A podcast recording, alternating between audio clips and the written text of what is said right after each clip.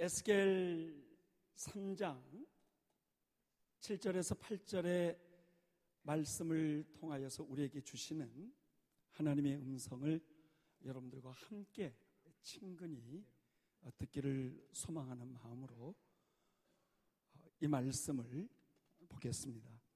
3장 7절, 8절에서 10절 이 말씀을 보겠습니다. 아, 악의 세력에 맞설 수 있는 믿음은 어떤 믿음이라고 생각을 하십니까? 어떤 누구라도 어, 두려워하지 않는 믿음, 어떤 환경이라도 어, 내가 뛰어넘을 수만 있다면 참 대단한 믿음입니다. 아, 우리에게 지금 절실하게 필요한 믿음은 사람을 두려워하지 않고 환경을 바라보지 않으며 어, 시련이 있다 할지라도 역경과 눈물이 있어도 하나님 견딜 수 있는 믿음을 주시옵소서.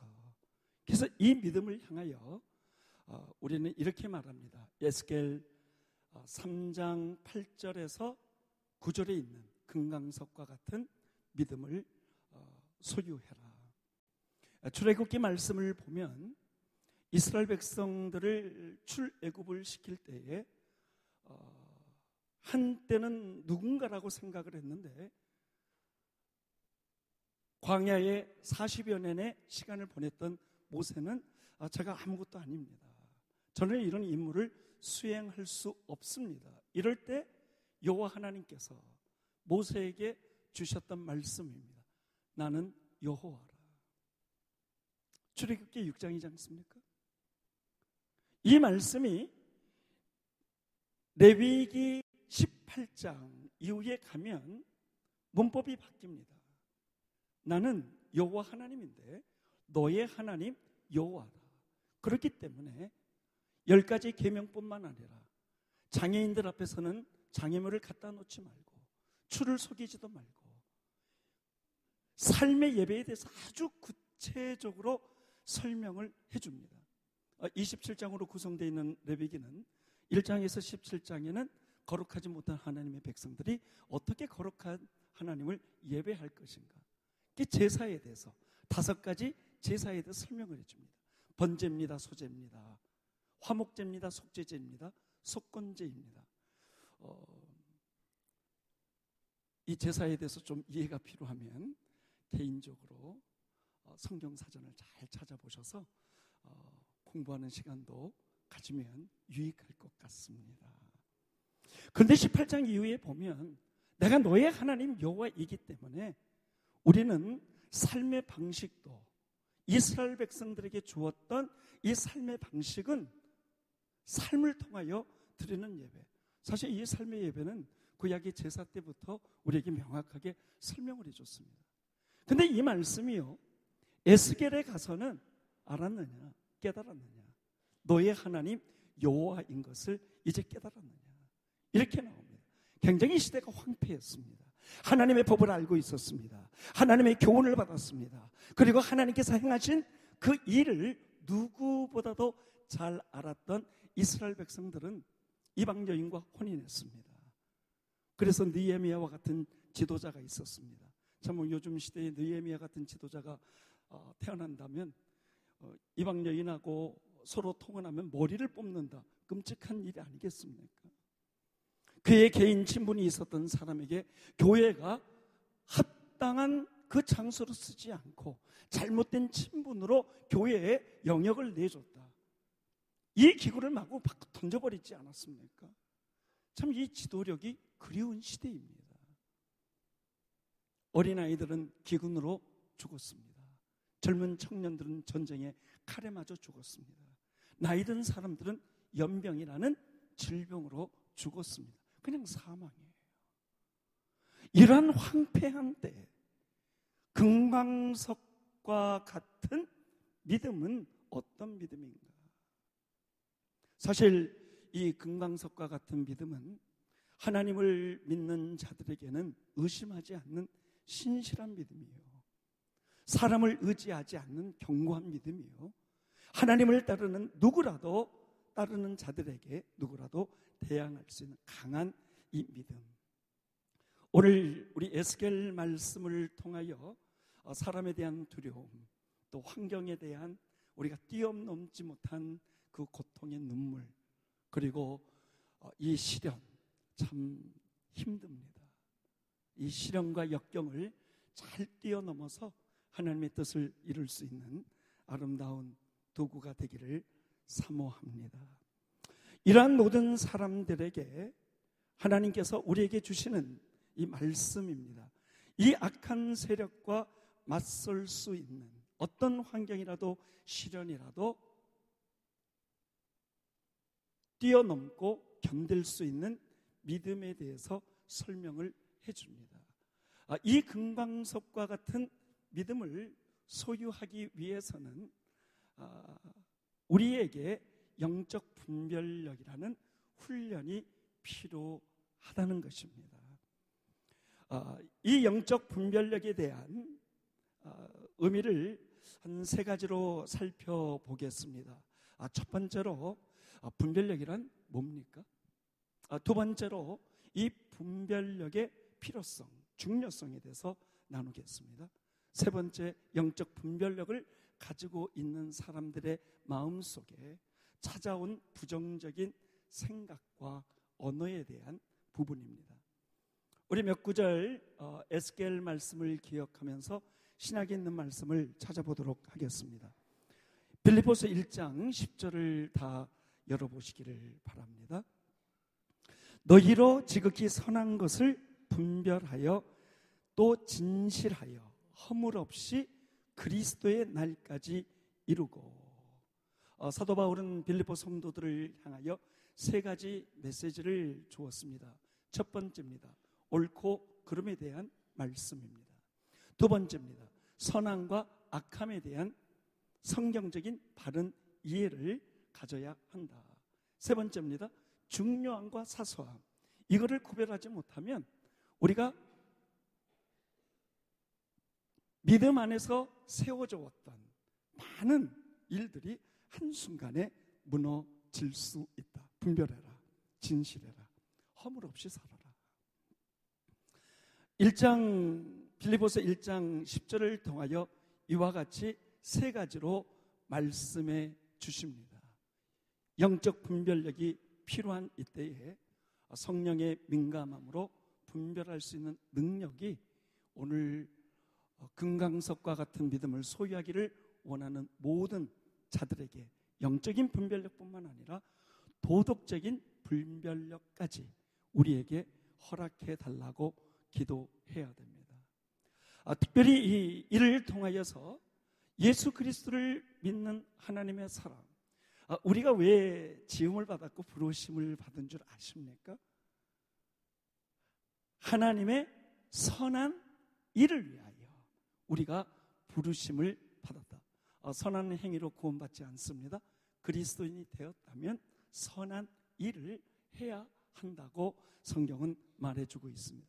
어, 그런 면에서 볼 때에 어, 양심에 부끄럽지 않는 믿음, 아, 그리스도인의 윤리와 아, 순수한 동기와 순전한 마음으로 하나님을 섬길 수 있는 오늘 기회를 오늘 예배를 통하여 우리에게 주셨습니다. 영적 분별력이란 옳고 그름, 선함과 악함, 중요함과 사소함을 잘 분별할 줄 알아야 금강석과 같은 믿음을 소유할 수 있다. 우리 말씀 한 구절 봅니다. 야고보서 1장 5절을 보면 너희 중에 누구든지 지혜가 부족하거든 모든 사람에게 후히 주시고 꾸짖지 아니하시는 하나님께 구하라 그리하면 주시리라. 이 영적인 분별력을 이 한 단어로 표현할 수 있습니다. 지혜. 하나님의 지혜다. 아, 이 지혜는 실제적으로 어, 이 지혜는 실제적이어야 되고 어, 영적이어야 되고 이 지혜를 우리는 그리스도를 담는 것이 지혜라고 성경은 가르쳐 주고 있습니다. 우리 첫 번째 한번 보겠습니다. 이 지혜가 실제적이라는 말은 하나님께서 주시는 지혜는 가장 힘든 시기에도 적용이 된다는 것입니다. 아, 그것은 고난과 시련을 통하여 얻게 되는 것입니다. 아, 이 고난과 시련은 동떨어져 있지 않습니다. 어떤 고난이라도 어떤 시련이라도 극복할 수 있는 하나님의 사람. 아, 실제적이어야 한다. 아, 두 번째는 이 하나님의 지혜는 어, 지적인 사람들에게도 깊은 통찰력이 있습니다. 그러나 지혜로운 사람은 이 깊은 통찰력을 지식으로 알고 있지 않고 행동으로 옮기는 사람들이다. 아, 성경은 이렇게 가르쳐 줍니다. 믿는 것과 아는 것이 하나가 되어라. 사실 우리가 아는 것이 너무나 많습니다. 옳고 그름을 안다고 해서 우리가 다 행동으로 옮기는 것은 아닙니다. 정말 똑부러지게 말하는 사람 많습니다.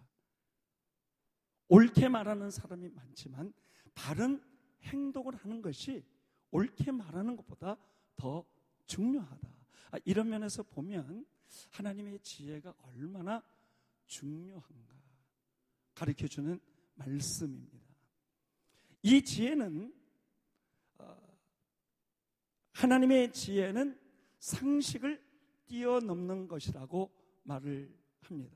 아, 시련 중에 아, 기뻐하기로 선택할 수 있는 것. 참 이치에 맞지 않는 것 같습니다. 아, 그럼에도 불구하고 이 지혜는 하나님을 경외하는 마음에서부터 시작되어진다. 그래서 야고보서에서 이 3장에서 어, 어, 이 말씀에서 자세히 설명을 해주고 있습니다. 아, 하나님의 지혜는 세 번째로 그리스도를 담는 것이라고 말하고 있습니다. 오늘 하나님의 지혜를 구하는 모든 우리 믿음의 형제 자매들에게 궁극적으로 하나님의 아, 그리스도를 닮아가는 은혜를 구하는 지혜가 있기를 소망합니다. 고린도전서 1장 24절을 보면 어, 예수 그리스도를 하나님의 지혜라고 설명을 하고 있습니다. 예수 그리스도를 하나님의 지혜이다.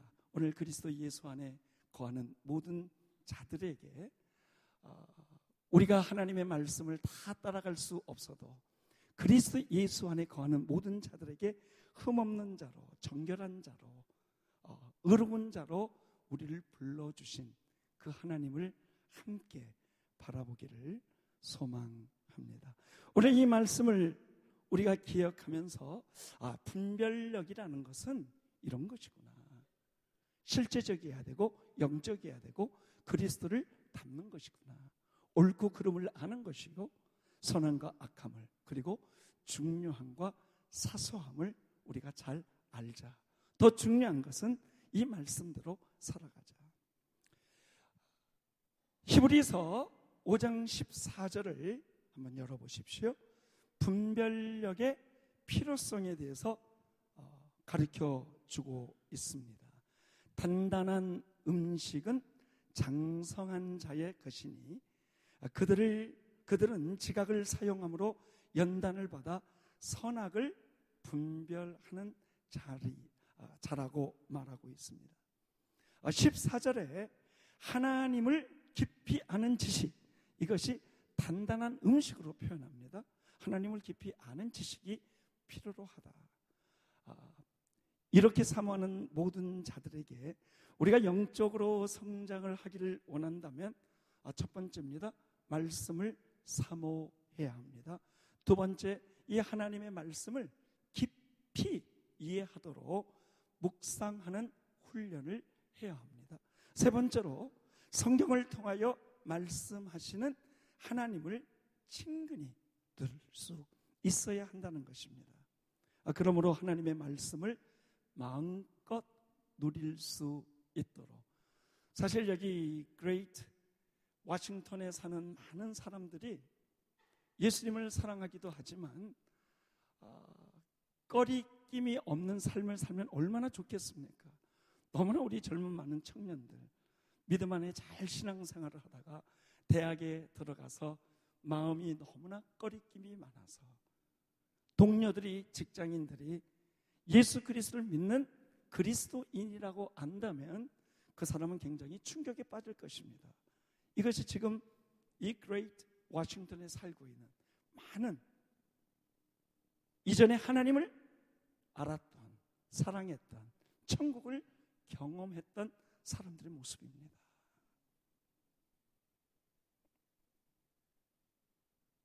우리가 알고 짓는 죄를 고범죄라고 말합니다. 주일 예배 때 식상하는 기도가 있지 않습니까? 처음부터 마치는 시간까지. 사실 이런 기도는 의미가 없습니다. 알고 지은 죄, 모르고 지은 죄. 왜 알고 짓고 모르고 짓습니까? 알고 지은 죄가 더 많지요. 이 고범죄. 하나님 더 이상 알면서도 묵과하고 고범죄를 더 짓지 않도록 하나님의 도우심을 구합니다. 특별히 이 시대를 향하여 우리가 살고 있는 이 도시를 향하여 주시는 하나님의 마음. 아, 잘못된 결정을 하게 된 것은요. 결국은 제가 우리가 원하는 겁니다. 우리가 원치 않으면 거절할 수 있습니다. 거절할 수 있는 힘이 필요합니다. 잘못 누리고 있는 불순종을 멈추게 해 주십시오. 너무 많이 누리고 살았습니다. 그래서 이 말씀을 통하여 금광석과 같은 믿음 안에 거하기를 원하는 자들에게 자신의 모습을 그대로 드러낸다는 것은 하나님을 깊이 만난 경험이 없는 사람들에게는 무척 힘든 일입니다. 부끄럽습니다. 예수님을 만난 하나님의 사람의 최고의 특권이 있다면 하늘 높이 올라가도 땅 깊은 곳에 내려간다 할지라도 바다 끝에 거한다 할지라도 모든 곳에 계시는 하나님을 어떻게 합니까? 인정하는 것입니다. 고백하고 받아들이는 겁니다. 내 마음의 비밀을 주님께 부끄러워도 고백하는 사람처럼 축복이 없습니다. 은밀한 나의 모든 눈물을 비밀을 가져올 수 있는 이 하나님의 비밀. 자신을 드러내라. 누가 우리가 행한 일들을 알면 얼마나 부끄럽습니까? 참 세상에서 제일 비겁한 사람이 있습니다. 타인의 비밀을 누설하는 사람입니다. 폭로하는 사람입니다. 이유와 목적이 어떻든 간에 비굴한 사람입니다. 아, 그런 면에서 하나님 앞에 스스로 우리의 마음의 비밀을 가져와서 자신을 드러내는 것처럼 큰 믿음이 없습니다. 이것이 회복받는 유일한 길입니다. 용서받을 수 있는 하나님의 은혜입니다. 이 은혜를 사모하지 않겠습니까? 주님 앞에 고백할 수 있는. 하나님의 말씀을 마음껏 누리고 살아도 부족한데 위로부터 오는 것은 버릴 것이 하나도 없습니다. 감사함으로 받기만 하면 이것이 모두 축복이라고 했습니다. 하나님의 얼굴을 구하고 하나님의 얼굴을 찾는 자들은 결코 버림을 받는 일이 없다. 근데 현실은 우리를 버리는 것 같습니다. 미래는 다가갈 수 없는 큰 장벽에 지금 우리가 서 있습니다. 어떻게 해야 되겠습니까? 무너뜨려야 되잖아요. 아, 이런 면에서 보면 하나님의 말씀의 능력이 얼마나 위대하고 이 하나님의 말씀으로 교훈을 받고 훈계를 받을 수 있는 사람 누구겠습니까? 천국을 경험한 사람이고요. 십자가와 부활의 능력, 지상의 예배가 아니라 천상의 예배를 드리고 하나님 보좌 앞에 그리고 주님과 함께 예배를 드리는 하나님의 백성들과 함께 오늘 이 아침에 여기서 드리는 이 지상의 예배가 이 천국 백성들과 함께 예배를 드리는 사람 주님 오심을 기다리는 사람들입니다. 어떤 마음으로 여기 오셨습니까? 주님 오실 것 같습니까? 빽빽한 그 구름 사이에 다시 오실 예수님 우리 보좌 앞에 씁니다. 보좌 앞에 쓴다는 말은 무슨 말일까요? 각 사람이 행했던 행위대로 심판을 받는 날입니다. 하나님께서 우리에게 말씀하셨던 경고의 말씀 얼마나 많이 우리에게 경고하셨습니까? 죄의식이요? 나쁜 건가요? 아닙니다. 죄의식은 하나님께서 우리에게 보여주시는 경고의 신호등입니다. 보았습니까? 들었습니까? 그럼 어떻게 해야 되겠습니까? 이 경고의 신호음을 보고도 무감각해지고 무정해지고 무자비한 이 시대를 향하여 하나님의 말씀이 나를 지도할 수 있겠느냐? 훈계할 수 있겠느냐? 말씀 중에도 교만한 자를 때리라고 했는데 누가 맞고 삽니까? 교회에 오면 십자가의 길을 걸어가라고 순교자의 삶을 살라고 얘기를 하는데 그냥 예배 드리는 것으로 나를 그냥 내버려 뒀으면 좋겠다고 편안한 이런 신앙생활을 했다면 사실 우리 인생의 본질은요 헌신입니다. 헌신자가 필요하지 않습니다. 예배를 드리는 사람 재물이 있어야 되잖아요. 재물이 없이 희생이 없이 죽는 거잖아요. 고난도 없습니다. 권리도 없습니다. 의견도 없습니다. 의견 좋은 거예요. 의견이 다르다고 그래서 반대는 아닙니다. 그럼에도 불구하고 의견을 모아서 결론을 내리지 않고 끌어엎드려서 눈에 보이지 않는 불확실한 일이라도 하나님께서 주시는 그 확신을 가지고 나아갈 수 있는 믿음은 우리에게 절실하게 필요하지 않습니까? 이런 면에서 보면 얼마나 우리가 잘못 누리고 살아왔는가. 정말 화려합니다. 와싱턴 하면 그냥 화려해요. 누구나 다 꿈을 꿀 수 있는 자리예요. 나도 저 자리에 가면 자랑스러울 것 같다. 우리의 영혼은 하나님은 얼마나 자랑합니까? 내 영혼은 내 입술 가운데 하나님을 향하여 찬양하는 이 노래의 소리가 인색하지 않고. 근데 오늘 여러분과 함께 예배를 드리다 보니까요. 감격스러워요. 하나님, 이런 모습도 있어요. 너무 멋있어요. 아름답습니다. 우리가 찬양의 아름다운 고백을 드리는 것처럼 속 사람이 변해서 심령이 아름다워져서 길 길을 걸어가다 아, 이렇게 아름다워 하도 뒤돌아보다가 또다시 뒤돌아보다가 사라질 때까지 이러한 아름다움을 전해줄 수 있는 믿음의 사람 누구입니까? 사실 지금의 정도는 예수 천당, 불신 지옥 이 시대는 지나갔습니다. 명동에서 70년 빨간 십자가를 우리가 가지고 다니면서 찬양하면서 내게 강 같은 평화 예수님을 찬양하면서 80년대 돼서 경배와 찬양을 드리면서 90년대 헌신자가 생기면서 지난 30년은 십자가의 길과 순교자의 삶을 살겠다고 얼마나 다짐했습니까? 그 헌신 어디 갔나요? 그 희생 어디 갔습니까? 제 마음에 한국을 떠나면서 하나님께 결심했던 한국에서 큰 잔치 안 하겠습니다.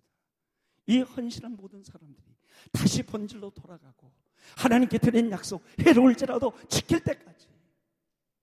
그래서 요즘은 스테디움이 아닌 큰 예배가 아닌 시골의 작은 200명, 300명 더 작은 소수의 사람들이 모이는 곳에 이러한 사람들이 모아져서 다시 우리의 민족의 교회가 새롭게 일어나기를 소망하는 마음으로 경배와 찬양에 큰 잔치이지만 이 마음을 품고 시골에 한국에 갈 때마다 방문합니다. 저에게는 큰 특권입니다. 지금까지 마음껏 누리고 높여드리고 선포하고 살아왔던 그 은혜를 잊을 수가 없는 거예요.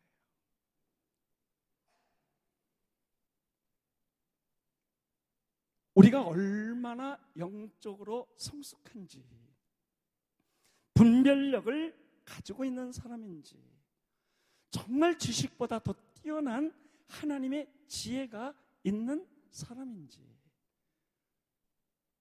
건강 체크만 하지 마시고요. 피 검사만 하지 마십시오.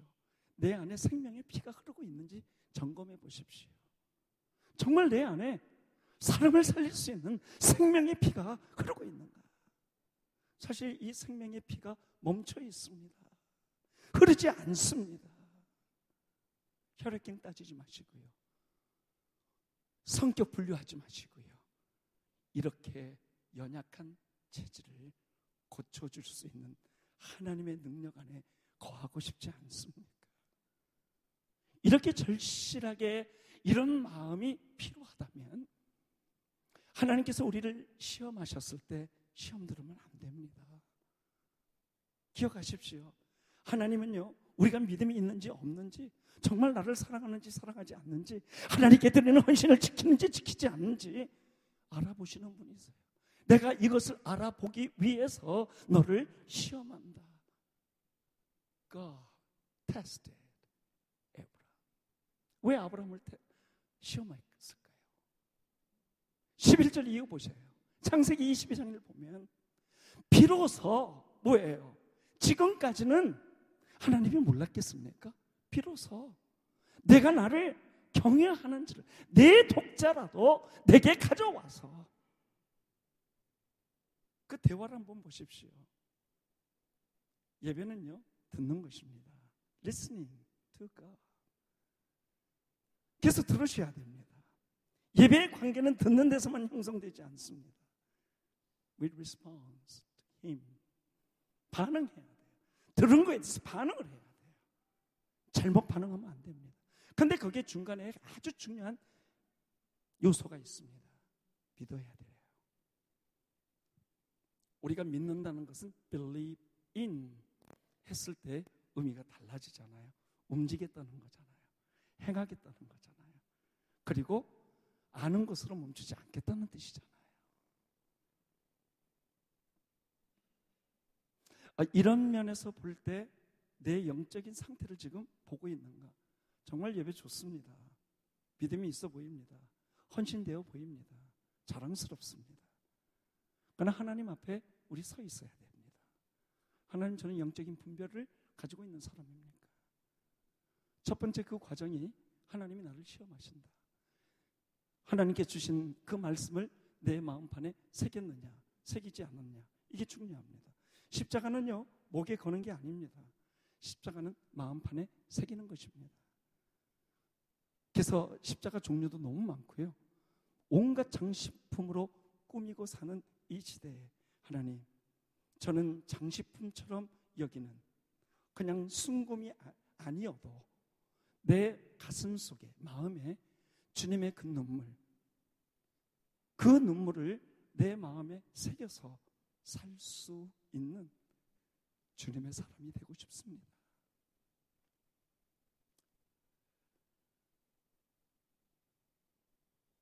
그래서 이번 주는 병원에 클리닉에 가서 체크하기 전에요. 피검사하기 전에 영적인 점검을 먼저 하십시오. 하나님 저는 지금 어디에 서 있는 건가요? 제가 하고 있는 것은 주님이 명하신 건가요? 제가 지금 뭐 하고 살고 있는 거죠? 뭐 때문에 이 일을 하는 거죠?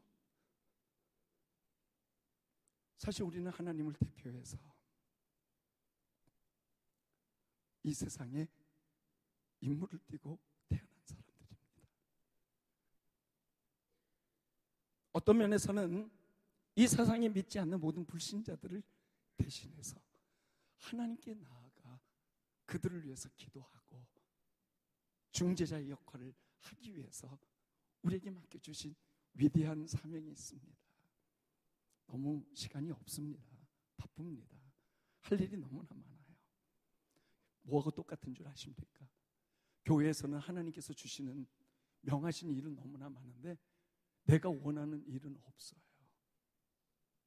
우리가 이게 마음의 상태입니다. 하나님, 자원할 수 있는 스스로 마음속에 우러러나는 마음으로 하나님을 예배하고 섬길 수 있는 섬김을 우리에게 주십시오. 사랑하는 우리 믿음의 형제 자매들이여. 참 우리가 훈련을 받는 것을 많이 꺼려 하지 않습니까?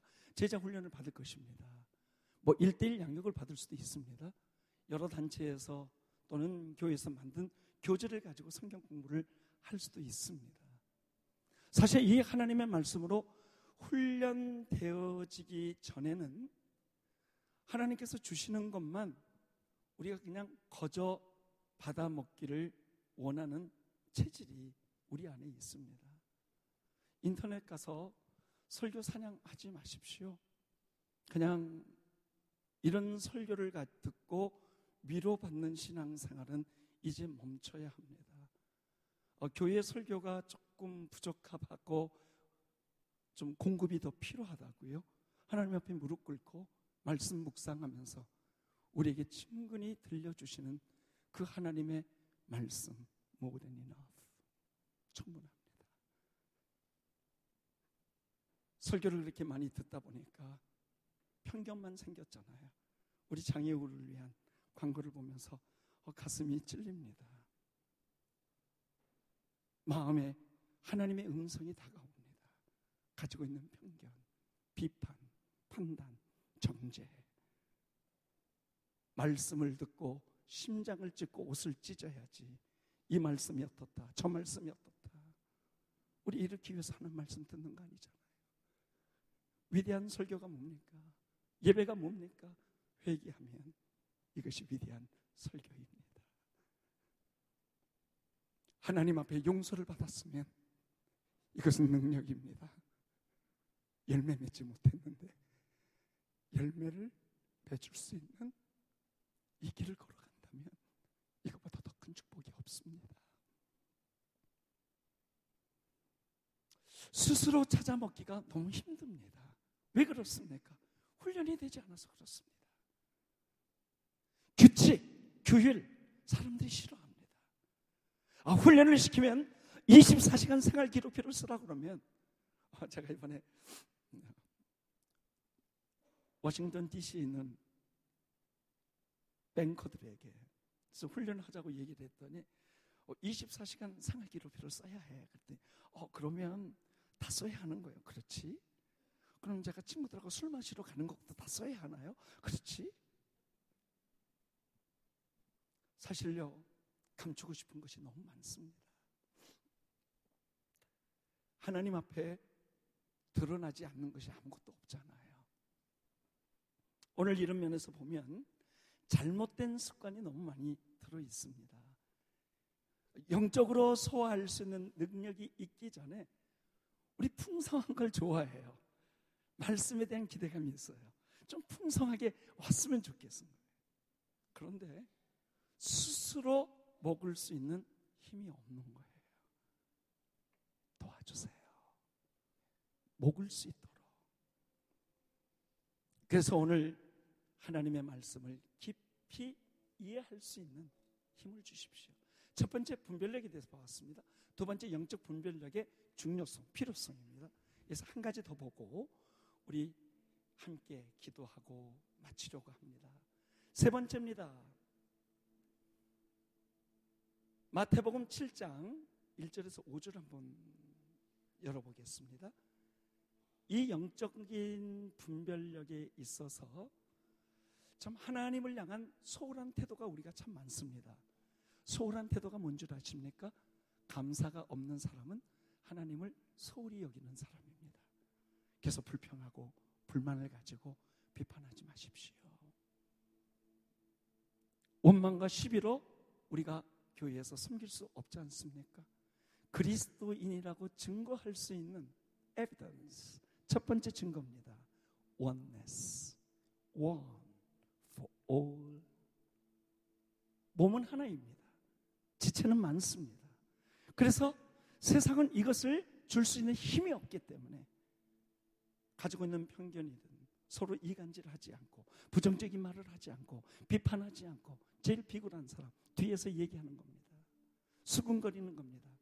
정체가 드러나면 대놓고 말합니다. 어떤 부류의 사람입니까? 거짓 선지자들입니다. 거짓 선생입니다. 우리 그러한 사람 되고 싶지 않잖아요.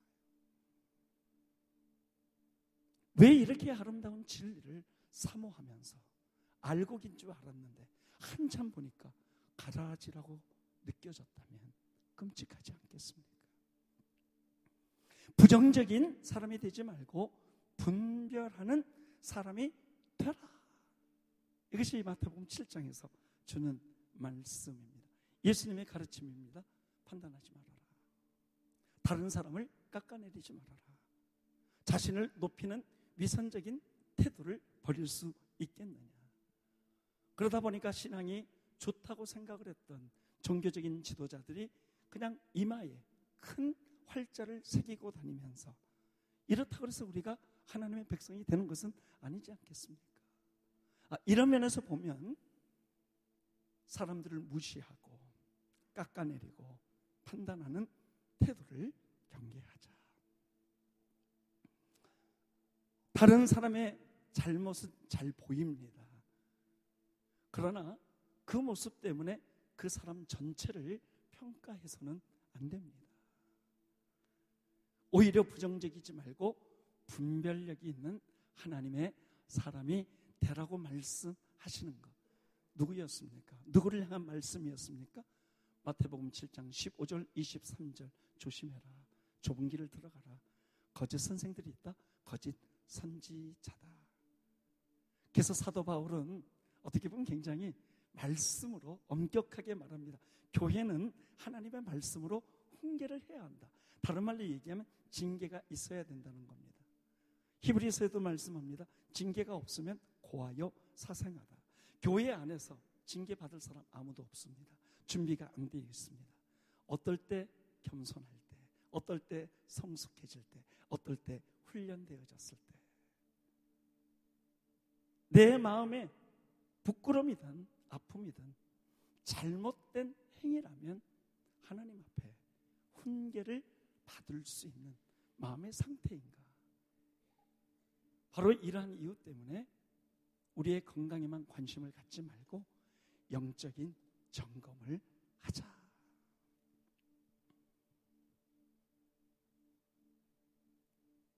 오히려 부정적으로 살지 않고 분별하는 하나님의 사람들을 우리가 사모하면서 발람의 잘못된 교훈을 따라가서는 안 되는 것 눈치 보고요. 마음을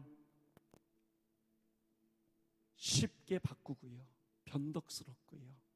여기 붙었다 저기 붙었다 하는 이러한 믿음의 사랑을 이게 바로 불순물입니다.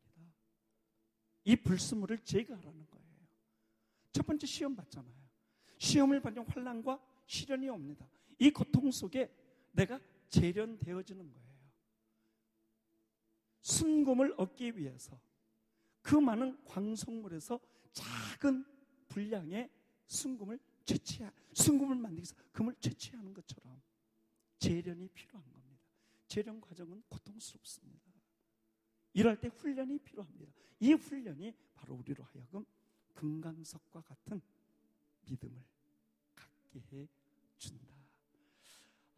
어, 이 마음을 주신 하나님께 감사를 드리면서 듣기 좋아하는 말만 우리가 나눈다면 또 하나님께서는 말씀하지도 않았는데 성경 구절을 인용하면서 하나님이 말씀했다 그러면 어디 가서 우리가 판단을 받아야 됩니까? 참 괴롭습니다. 하나님은 보내시지도 않았는데 하나님이 보냈다고 하고 하나님께서 이 말씀을 인용하라고 하는 이 일이 지금 우리 교회 안에 너무나 많습니다. 거짓을 분별할 수 있는 옳고 그름, 선함과 악함, 중요함과 사소함. 하나님, 절실하게 훈련이 필요하고 이 말씀을 사모하면서 내 자존심이 다 꺾이고 인간 파산하는 것처럼 경제 활동을 할 수 없는 상태 속에 내가 들어가는 것처럼 하나님께서 철저하게 다스려 달라고 고백하지 않는 이상은 이런 일은 안 일어납니다.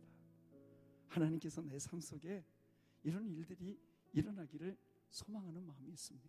그렇다면 하나님 오늘 이 말씀을 통하여 깨달은 수 있도록 예수님 시절에도 거짓 진리가 많았습니다. 이 말을 들으면 성경 말씀 같고요. 영적인 것 같습니다. 차라리 거짓이라고 판명되면 더 좋겠어요. 비슷하면 참 어렵습니다. 구별이 안 재물과 명성과 권력의 동기로 움직였던 많은 사람들을 주의하자. 조심하자. 분별할 수 있는 힘을 가지고 교회를 혼란스럽게 만들고 교회를 나뉘게 만드는 것.